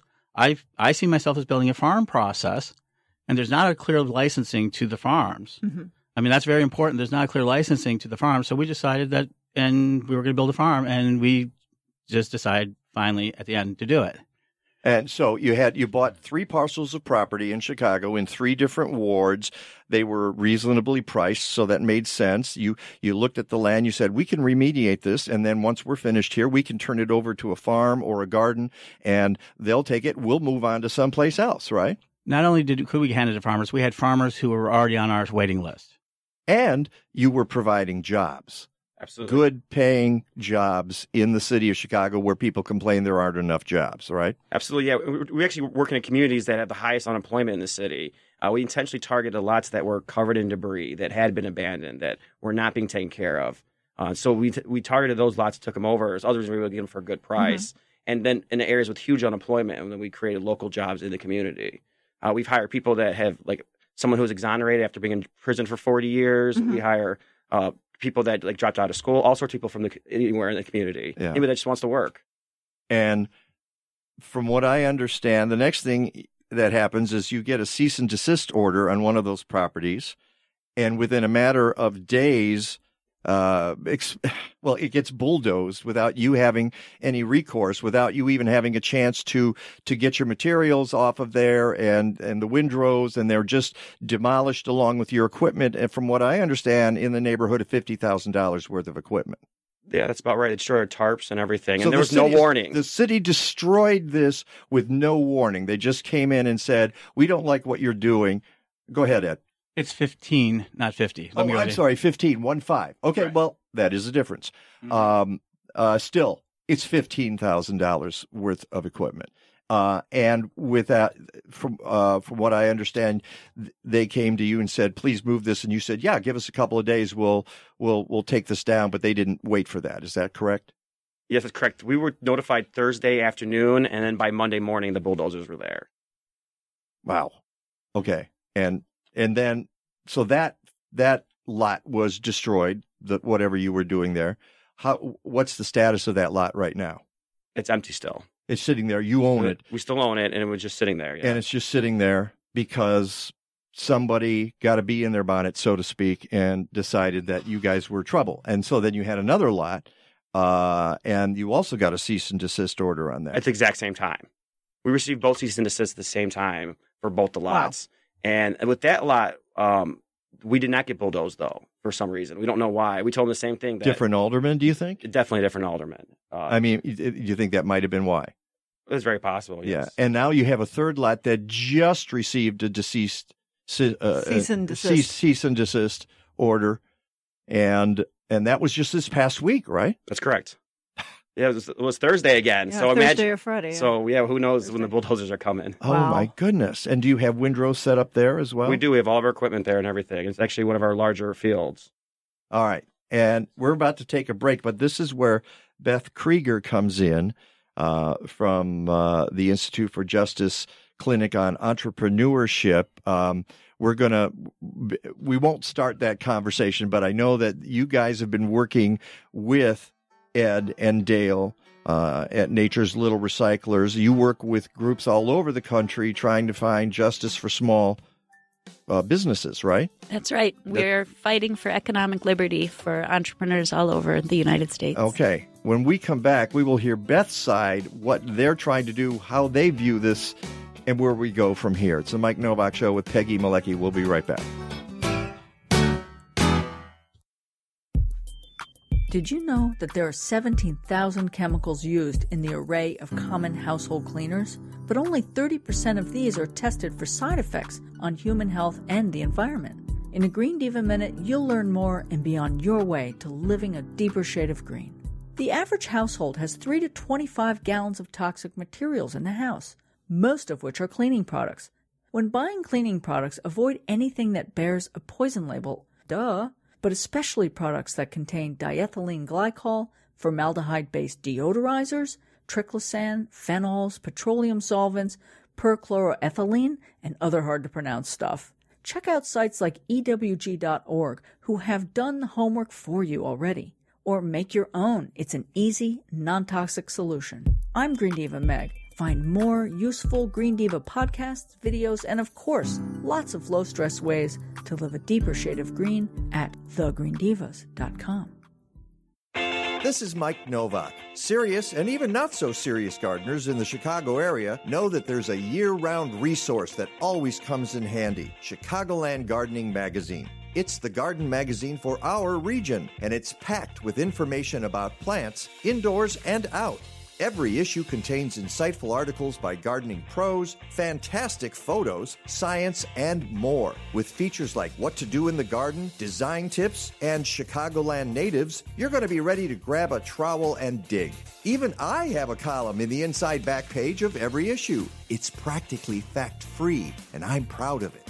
Chicagoland Gardening Magazine, a publication of state by state gardening magazines. Go to ChicagolandGardening.com and get a subscription. If you're in other parts of the Midwest or the South, try one of the 21 magazines in those regions by going to statebystategardening.com or call 888 265 3600. It's jungle out there. Disorder and confusion everywhere. No one seems to care. Well, I do. Hey, who's in charge here? It's amazing how often this song works with almost any subject we bring up on the Mike Nowak show with Peggy Malecki. So Scary. I have to throw this in uh, from time to time. Welcome back to the show. Excuse me. Um, we're very pleased to have in studio Ed Hubbard and Dale Hubbard, who are the folks behind Nature's Little Recyclers. It's a vermicomposting business in the city of Chicago. At least it is right now. We're not sure how long, and that's and that's really the tragedy of this is that we really don't know how long you guys are going to survive, do we? No, it's, it might be over Monday. Yeah, if the bulldozers come, especially. Um, wow. All right. So Beth Kregor is also in the studio, director of the Institute for Justice's uh, clin- IJ. It's the IJ Clinic on Entrepreneurship. I, I think I'm getting this wrong somehow, but uh, No. is is it, is it right? It's just a very that's long title. absolutely right. Long Okay. title, the IJ Clinic on Entrepreneurship. We're based at the University of Chicago Law School. Okay, and you've been working with Nature's Little Recyclers for some time now, haven't you? Absolutely. So at the IJ Clinic on Entrepreneurship, we're legal advisors and advocates, and sometimes, if it's required, agitators for low income entrepreneurs in Chicago. Not just Chicago though, but you're you're the the uh, University of Chicago works all over the country. I went to your website and I saw projects all over the place that you guys had gotten involved with. Yes, so the IJ Clinic is part of the Institute for Justice, which is a national public interest law firm. Mm-hmm. Um, we're the advocates for liberty all over the country and really focused on economic liberty. So we're working on behalf of hair braiders who are required to go to school Yeah, for 1500 hours Yeah. to learn irrelevant skills and um, and folks who are just trying to hang a sign in front of their business and and are told they can't. Um, time and time again, we find that entrepreneurs with creative ideas or sometimes old fashioned ideas who are just trying to to get something going to to earn an honest living are shut down, and um, and that's that's why we're based at the University of Chicago Law School in in the IJ clinic, we're working directly with entrepreneurs as they get started here in Chicago to help them navigate all those complicated laws and and help them change them if need be. So what did you see here when when you were sitting down with them? What changed? They were they were the city was working with them and they were getting bigger, they were hiring people, they're doing exactly what you're supposed to do as a business to succeed and to help your community and then suddenly they're getting bulldozed. What happened? Well, when we first met Ed and Dale, uh, they were finalists in our Southside Pitch competition, where we really try to highlight um, some of the fantastic innovation that's happening on the South Side. Sometimes people don't think of the South Side as as a hub of innovation, but we know it is. Um, and when Ed and Dale told us about their business, they talked about black gold and the fact that they're providing a service to people who want to to dispose of their their food waste in a responsible way. They're growing worms for people who want those worms, and they're creating soil and compost for the farms um, that we want to succeed. So it seemed like it was an amazing cycle. And absolutely from the beginning, as the city has tried to build a sustainability plan, they have um, highlighted Nature's Little Recyclers and other farmers and other environmental businesses And you've- as and- part and- of that system. And name some of the groups that you've been working with. Uh, we were uh, the groups we work with: uh, Growing Home, Windy City Harvest, uh, Chicago, uh, the Marathon. Um, How many uh, tons of material did you recycle from the marathon last year? It was Uh, 10 tons from the Bank of America marathon, and we also did the Shamrock Mhm. Shuffle as well.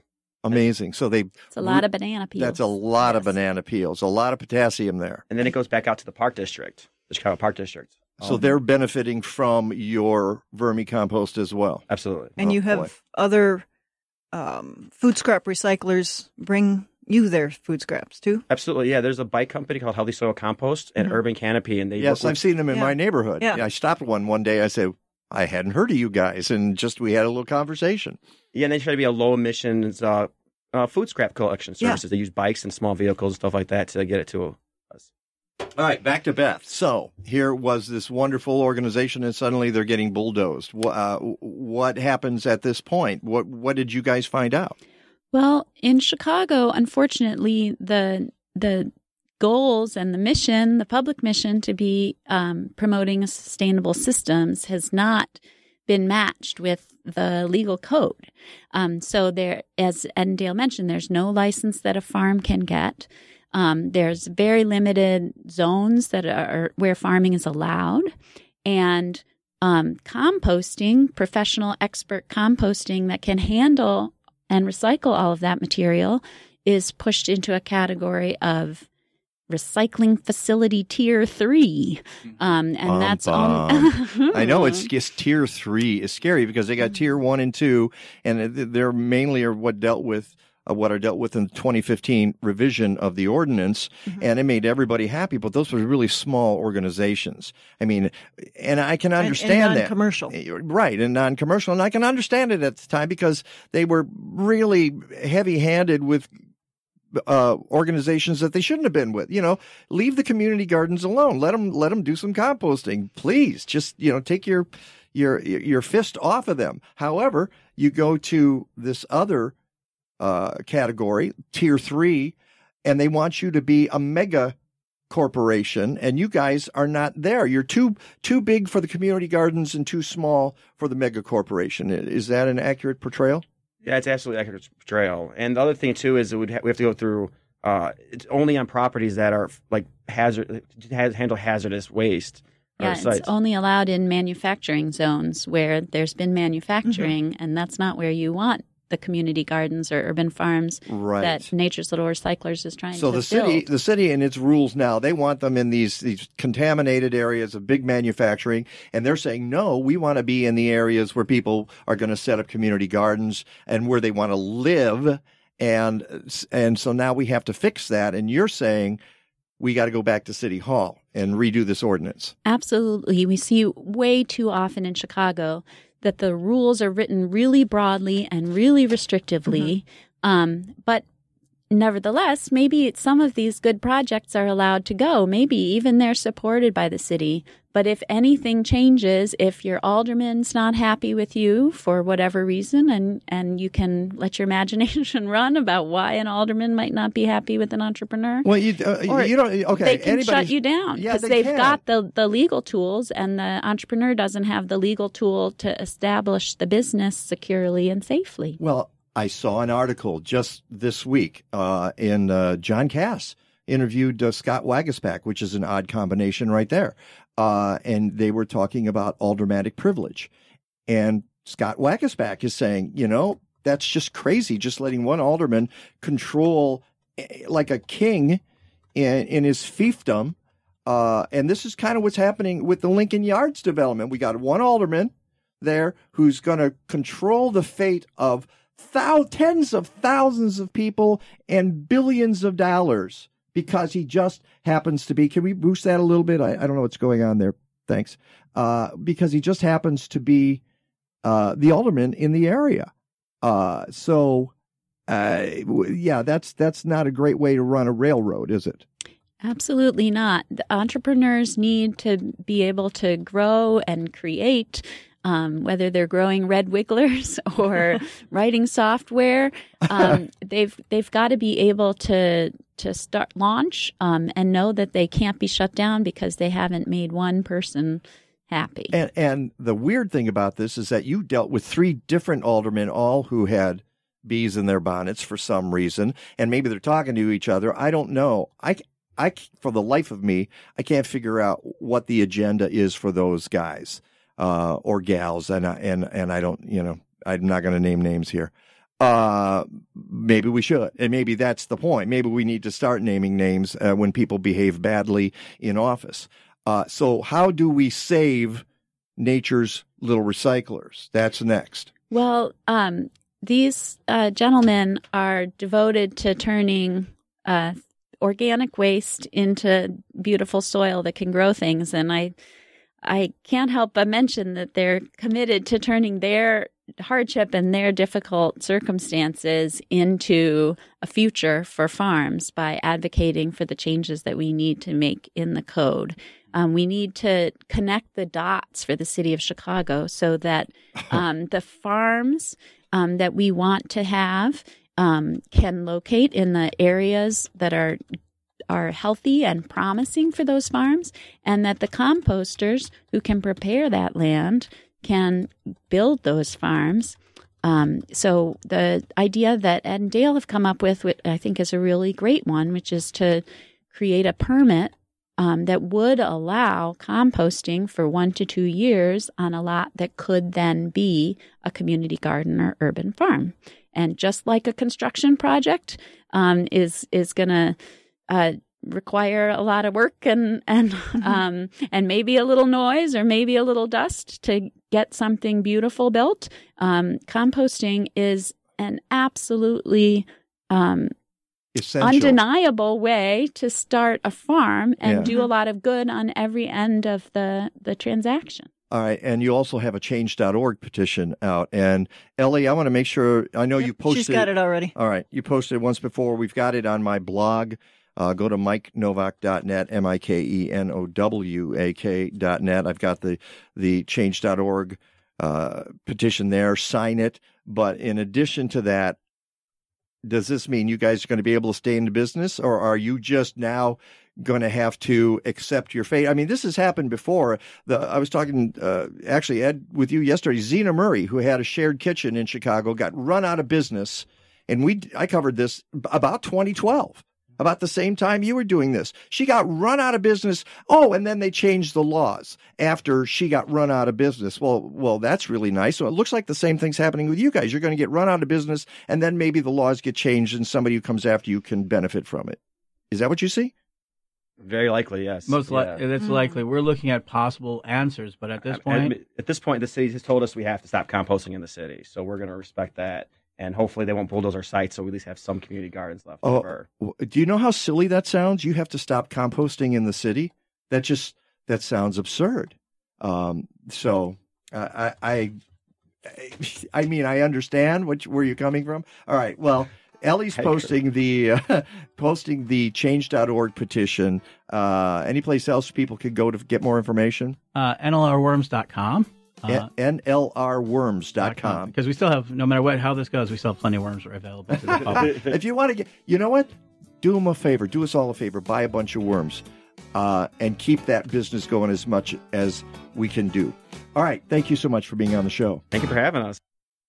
This is Peggy Malecki, and guess what time it is? It's time to start working on your spring garden indoors. The way to do that is with some seeds in your Happy Leaf Advanced LED grow lights. Your seedlings will grow bigger, faster, and better thanks to their proprietary technology. 50,000 plus hour minimum lifespan, 5 year warranty, USA made. Go to happyleafled.com and save 10% on purchases over $100 when you use the code MIKE. Happy Leaf LED grow lights. Your veggies will thank you.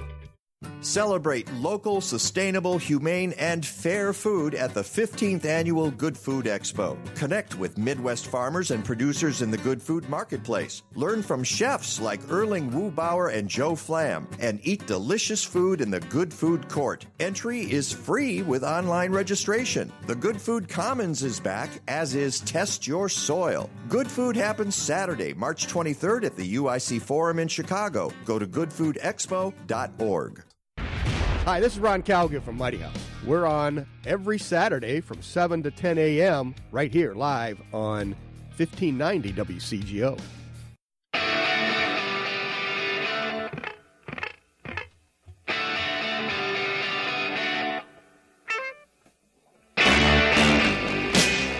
Wow, it sounds really loud.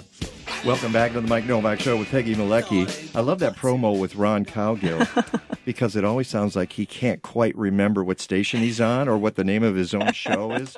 And if he's listening today, I'm just telling you, I'm Ron. sure he'll just- be uh, putting a note up on Facebook. Yeah. So, so is the song you just played in reference to winter? Uh, yeah. Should I stay or should I go? And Rick DiMaio will be with us just a second, Bob. Before we uh, get to him, I just wanted to thank again our folks who ran out of time going to the break. But uh, Ed Hubbard, Dale Hubbard from Nature's Little Recyclers. And again, that website, Ed, is NLRworms.com. NLRworms.com. Folks, go out and buy some worms. Let's show our support for Nature's Little Recyclers. And Beth Kregor, if folks uh, have a, a project, I mean, do you find projects or do they come to you? A little bit of both. We're um, definitely interested in hearing from people in Chicago who are running into barriers or brick walls when they're trying to start their businesses. Um, we want to be here to make Chicago a much better place for the people with big dreams and small budgets. So, um, if you've got a story like that, if you know that there's a law that needs to change in Chicago or Illinois so that small businesses can thrive, please let us know. Um, our website is ijclinic.org, and you can always email us at clinic at ij.org. All right, ijclinic.org. And I saw one of the things I saw on there uh, that I was cheering about is it was in Florida, but it applies all over the country.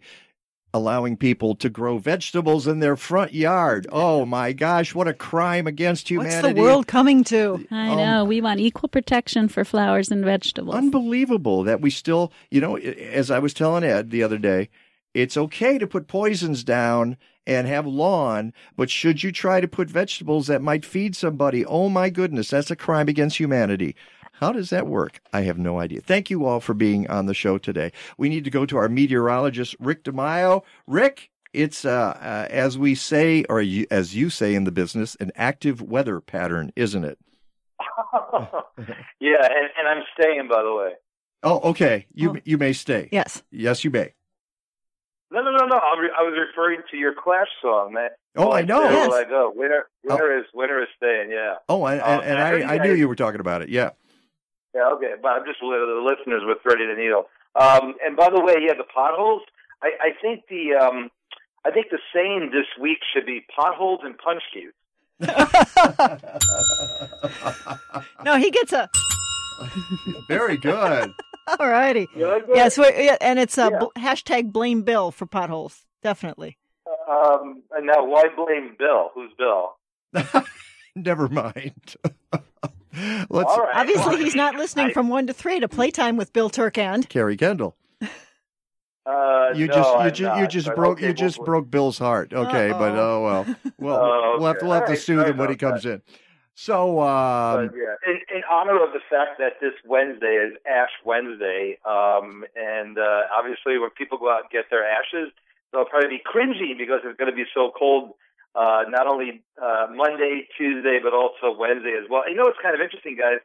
Um, two really weird records for tomorrow. The record low is minus 12, set all the way back in 1873. And for March, that's a really cold record. In fact, that's the coldest ever low temperature in the month of March. Uh, by the way, the all-time high for the month of March is 88. Think about that. That's a hundred degree swing in the month of March in Chicago. That that's that's kind of one of the reasons why March has such crazy weather patterns. But the odd thing tomorrow is that the coldest high temperature is 17, set back in 1890, and that's actually a rather uh, warm uh, temperature for the coldest high for March 4th. So while we will not break the record low for tomorrow, I think we'll actually uh, have the coldest high temperature ever, which I'm thinking is going to be around 14 or 15. So oftentimes we talk about records with the record low. That's important. The record cold high. I think the record cold high is going to be more important, and we're going to do that uh, actually with no snow on the ground, which is even more impressive. Which, as you know, it, it just makes me nervous when you get that cold and there's no snow on the ground. Right. But did you guys see that map I sent you of the world temperatures? You see how warm it is across parts of Canada? Yeah, you and said there's Europe record had- warmth occurring the past few days across Europe. It's it's unbelievable. Yeah, Europe, as you mentioned, uh, was uh, is in undergoing one of those spells like we had in 2012 here in Chicago. Yeah, and actually in, in 20, I think it was 2017 as well, in the month of February, uh, we had six consecutive days where temperatures were in the 60s, and we had no snow in February, and then all of a sudden we had eight inches of lake effect snow uh, in the month of March. So obviously a lot of strange weather going on, but you know what? If if you think about it in perspective, all right, and I, you know me, I like to put things into that kind of frame of reference. This is great news for the western United States. They're getting massive amounts of snow in California, huge amounts of snow in parts of Montana and Wyoming. And because we're getting it so late in the year, this stuff is actually going to be able to percolate down into the soil. This is great news for the streams, lakes, rivers, reservoirs, um, anybody who plants stuff uh, in the front of the yard and uses and uses some form of irrigation uh, for the upcoming uh, spring season or growing season. Uh, this is good news.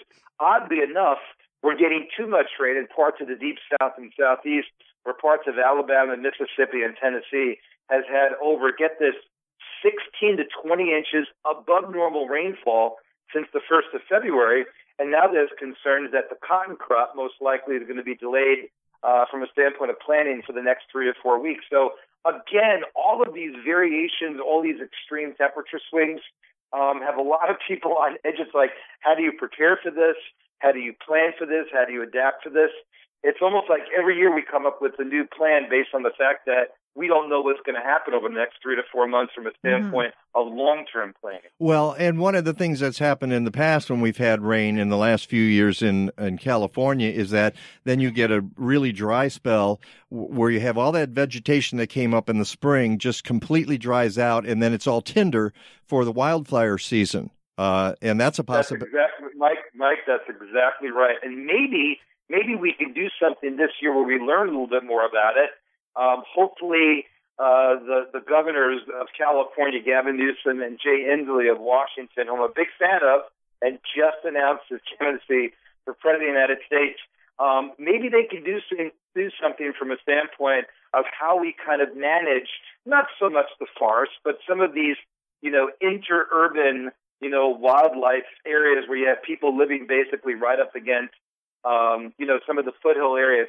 And I think that's where some maybe some graduate research uh, should be done from that standpoint. Again, not taking our eye off the big picture. Um, and notice I haven't even mentioned the new Green Deal. I'm still kind of trying to figure that whole thing out.